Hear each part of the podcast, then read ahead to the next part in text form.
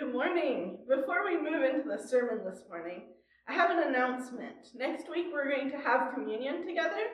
So if you're going to be watching from home, please gather your um, elements together so that you can partake with us and be ready next week. Today is October 11th, 2020, and our text comes from Exodus chapter 32, verses 1 through 14. Exodus chapter 32, verses 1 through 14. I'll be reading from the New International Version. When the people saw that Moses was so long in coming down from the mountain, they gathered around Aaron and said, Come, make us gods who will go before us. As for this fellow Moses who brought us up out of Egypt, we don't know what has happened to him. Aaron answered them, Take off the gold earrings that your wives, your sons, and your daughters are wearing, and bring them to me. So all the people took off their earrings and brought them to Aaron. He took what they handed him and made it into an idol cast in the shape of a calf, fashioning it with a tool. Then they said, These are your gods, Israel, who brought you up out of Egypt. When Aaron saw this, he built an altar in front of the calf and announced, Tomorrow there will be a festival to the Lord. So the next day the people rose early and sacrificed burnt offerings and presented fellowship offerings. Afterward they sat down to eat and drink and got up to indulge in revelry. Then the Lord said to Moses, Go down, because your people, whom you brought up out of Egypt, have become corrupt. They have been quick to turn away from what I commanded them, and have made themselves an idol cast in the shape of a calf. They have bowed down to it and sacrificed to it, and have said, These are your gods, Israel, who brought you up out of Egypt. I have seen these people, the Lord said to Moses, and they are a stiff necked people. Now leave me alone so that my anger may burn against them, and that I may destroy them. Then I will make you into a great nation. But Moses sought the favor of the Lord his God. Lord, he said, why should your anger burn against your people, whom you brought out of Egypt with great power and a mighty hand? Why should the Egyptians say, It was with evil intent that he brought them out, to kill them in the mountains, and to wipe them off the face of the earth? Turn from your fierce anger, relent, and do not bring disaster on your people. Remember your servants, Abraham, Isaac, and Israel, to whom you swore by your own self. I will make your descendants as numerous as the stars in the sky, and I will give your descendants all this land I promised them, and it will be their inheritance forever. Then the Lord relented and did not bring on his people the disaster he had threatened. This is the word of God for the people of God. Thanks be to God.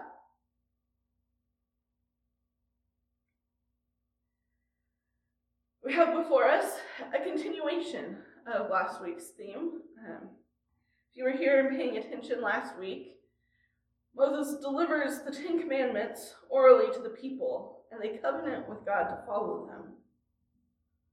And the first two commandments are to not have any other gods before God and to not make any idols. And so last week, Pastor John talked with us about idols, particularly of other religions, that we pretty easily recognize as idols. And I think when we get to this text, it's really easy to just facepalm and think, these grown adults should know better. What were they thinking? One of the interesting things of this passage is that anywhere that it says gods plural, you should have a little note that tells you a God because the plural and the singular aren't that far apart. So this passage could read Come, make us a God, make us God with a capital G, to go before us. And when the calf comes out, in some translations with perfect legitimacy, they translate, This is our God. The problem is, Yahweh doesn't see Yahweh's self in this golden calf.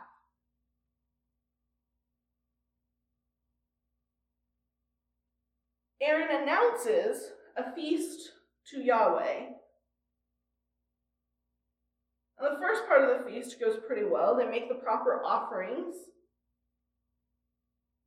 And then the people get up and participate in revelry. And God says to Moses, uh uh-uh. uh Look, the people are already doing it again. I've taken them out of Egypt.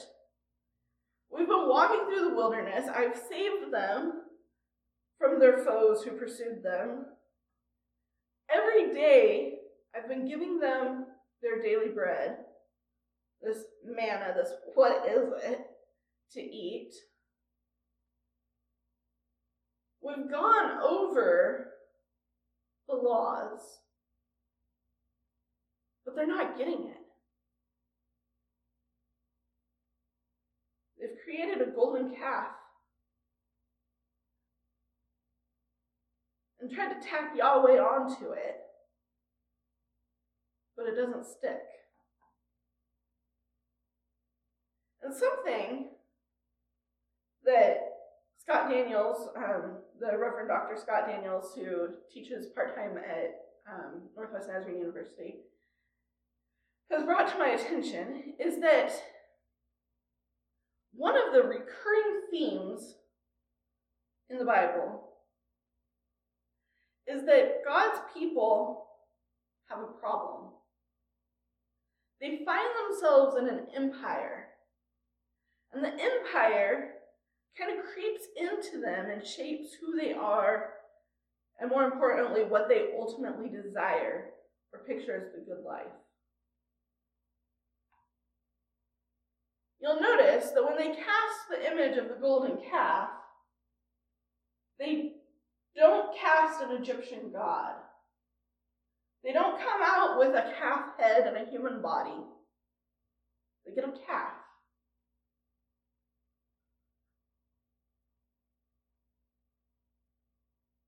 They haven't wholesale bought what Egypt was selling them. But on some level, the desires of Egypt have seeped into them. And the rest of Exodus is going to be God leading his people through the wilderness, trying to reshape and reform them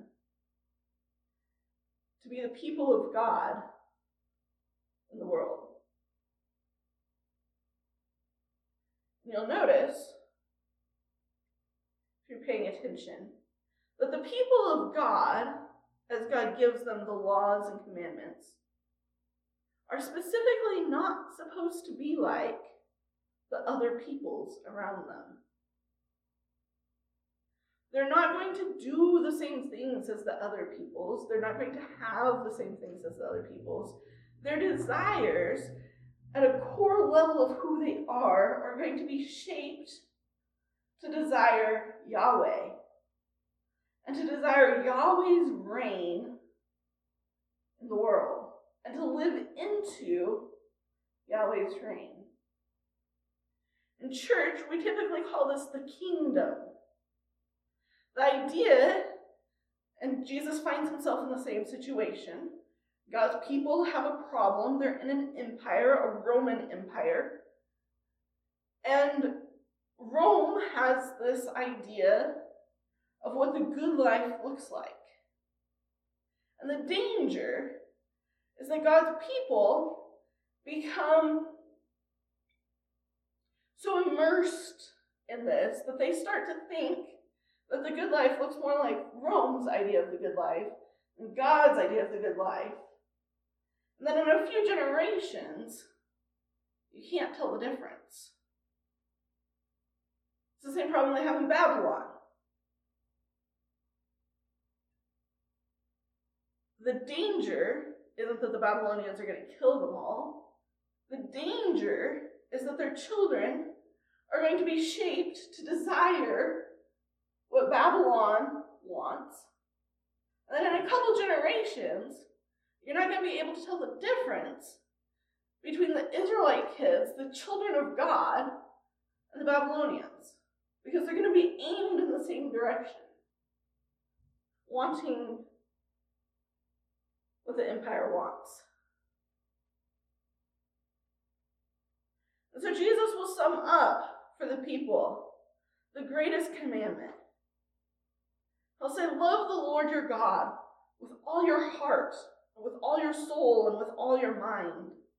This is the first and greatest commandment. And the second is like it love your neighbor as yourself. All the law and the prophets hang on these two commandments. But what does it mean to love in this sense? So often we think of love as kind of nice feeling that we have towards somebody we like, um, the way that we like a hamburger. Um, we don't typically think of love as a driving desire. And we typically think of worship and idols and other things in very religious terms. But one of the scholars, Timothy Keller, will say worship is an act of ascribing ultimate value to something or someone in a way that engages your entire being. Repeat that. Worship is an act of ascribing ultimate value to something or someone in a way that engages your entire being. And so, we find worship in a variety of places. You may or may not know this, but our word culture comes from the root cult, which means religion. And often when we interact with culture, we want to interact intellectually with it. We want to look at what messages is it bringing into our home. We want to look at advertisements and we want to say, like, what's the message there? We might scan the media that we allow into our house and say, you know, things above this rating are going to bring messages that we don't want into our lives. And that's good. We're thinking about it. But what if there's something else that culture does that we never even realize as we participate in it?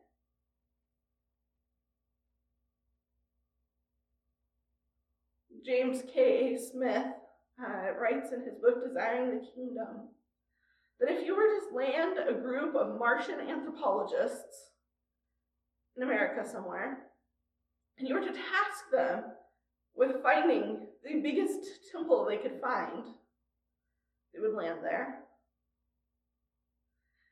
And they'd probably get in a car so they'd be inconspicuous. And they'd park their car, and they'd walk through a sea of cars, and they would get there and they'd enter and there would be this beautiful atrium or foyer where you could kind of decompress, let the outside world go. There would be some maps to orient yourself because this is a large temple. And the temple has lots of little um, chapels in it, but it has a labyrinth connecting them all. And some people will go to this labyrinth, the Martians will note, just to walk the labyrinth or go to this temple just to walk the labyrinth. You'll notice that inside this temple there are windows. And all the windows are in the ceiling. You're completely unaware of the car moat that you left behind. And as you wander through this labyrinth, along the walls are images of the good life in 3D, displaying for you to viscerally understand what the good life looks like. And time kind of ceases to really matter while you're in this sacred space. And you wander into a chapel. And you look at all the relics that this chapel has acquired that all point you to the good life. There are some acolytes who will come and they'll help you and they'll say, What's lacking in your life? What do you need? And they'll help you find the right thing to help you have the good life. And then you'll take it to the altar where the priest presides. And you'll make your donation and receive the relic that you need for the good life. And you'll leave the chapel with your relic in hand because you don't just give, you get something from this religion too. And you'll wander out, not back into the of cars, but back into the labyrinth where you can then enter another chapel. You might not recognize the description because we don't have any close to us. We'd have to make a pilgrimage to get to one of these temples. But you've seen the outreach for them. They're on the TV all the time. They show up in mailers in your mailbox, showing you what the good life looks like, with the implicit understanding that when you see these images, you will know that that's not me. And you'll know that they know that's not you, but you won't think about that. You'll just know it at a gut level. And it will drive you to go make the pilgrimage to visit this chapel, to get what you need to be more like the good life that you've seen. He says his kids tease him about this all the time because this temple that he's describing is the mall. But we don't typically think about it in religious terms because we're only thinking about the messages when we think about religious terms, and we're not thinking about how it shapes our desires. He also says that the biggest worship service of the day today is probably going to happen around 5 o'clock. When everybody turns on their TV or goes to the gathering, though that's not as likely in the middle of a pandemic, it, and participate together in very religious, religious rituals that solidify who we are as a people and what we desire in the good life, and that to an outside observer are very, very obviously religious.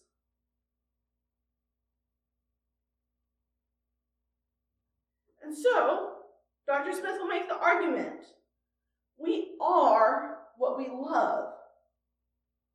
Something Jesus told us a long time ago. Something God told Israel's people way before that. What we love, what we desire, what we're moving towards is always being shaped. And these ultimate desires, these ultimate visions of a good life, don't like any competition. They're willing to allow you to have other lesser desires coexist with them. But ultimate allegiance demands everything. And whatever ultimate allegiance we give to something will then make all our other allegiances and desires secondary. And so the people of Israel here have come out of Egypt. They've walked away from the whole Egyptian way of being into the wilderness. They've been pursued by the Egyptians and saved by God's hand. They've been fed by God in the wilderness. They've received the commandments of God on an intellectual level and they agree yes, we should only worship God, Yahweh. We are in agreement. but their desires are still shaped by Egypt. And when Moses disappears up the mountain and is maybe dead, they look for some symbol, something of the good life to orient themselves towards and around that will continue guiding them forward. And they don't think of it as an idol. They proclaim, This is our God. This is the God who has been working and is going to continue working on our behalf towards the good life. This is Yahweh. Yahweh has his facepalm moment and goes, Oh, the people don't get it. Go down and take care of this, Moses. And there's a decent chance that I'm just going to burn them all up and we're going to start over because they're just not being reshaped in the way that I want them to be reshaped.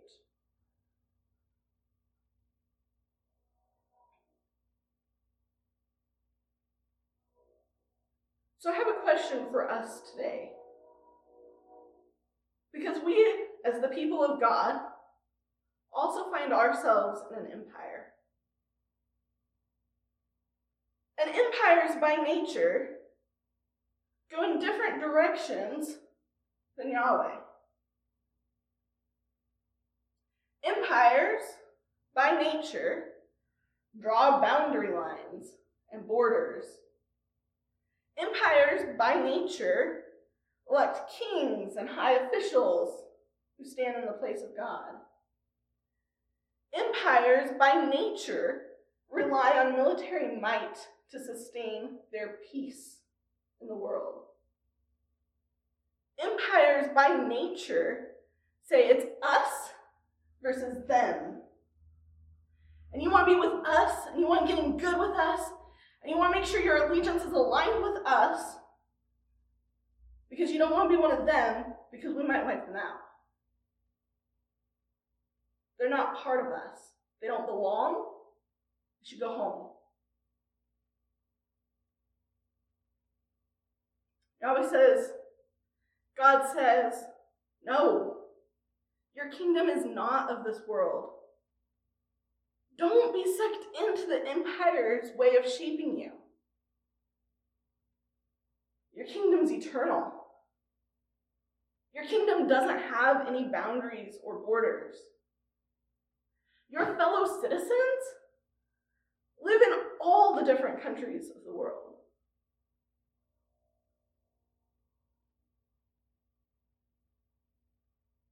Your ultimate desires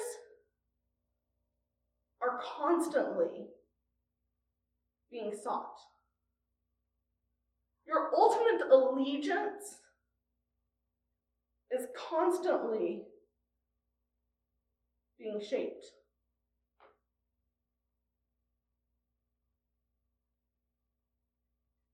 And things that desire our ultimate allegiance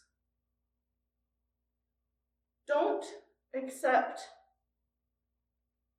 competing ultimate allegiances. You'll remember Jesus says, You cannot serve two masters. You'll love the one and hate the other, or you'll be devoted to the one and despise the other. You cannot serve both God and money. You cannot serve both God and this other desire of a good life. What do you want?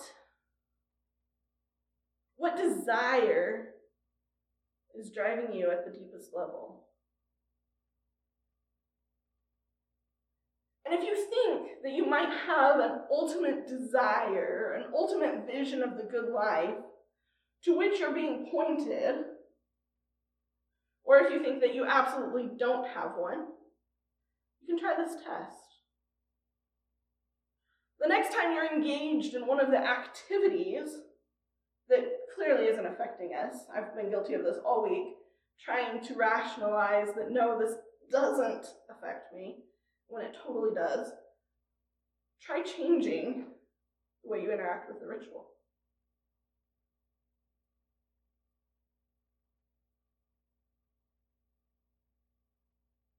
It'll mess with you. God will mess with you. God's been messing with me. Because I realized that one of the things that we do as a religious ritual in church, we all stand in honor of the reading of God's Word. Where are the other places in your life that you stand in honor of something?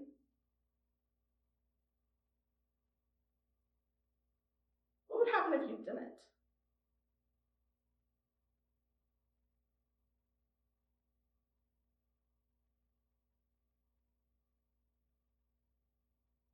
Our ultimate allegiance as Christians belongs to God. And we get it wrong so often, not realizing how we've been shaped and formed by the cultural pressures and practices around us. The good news is, God doesn't just burn us up like we deserve. God's faithful to God's promise. God continues to give us second chances and reorienting practices to teach us what it means to love God with all our heart, our soul, mind, and strength, and to love our neighbors as ourselves. Let's pray. God, we come to you as a people whose desires are constantly being shaped by our practices. We come to you as a people who might not even know at the core of our being what our desire, our ultimate desire is right now. We know the right answer.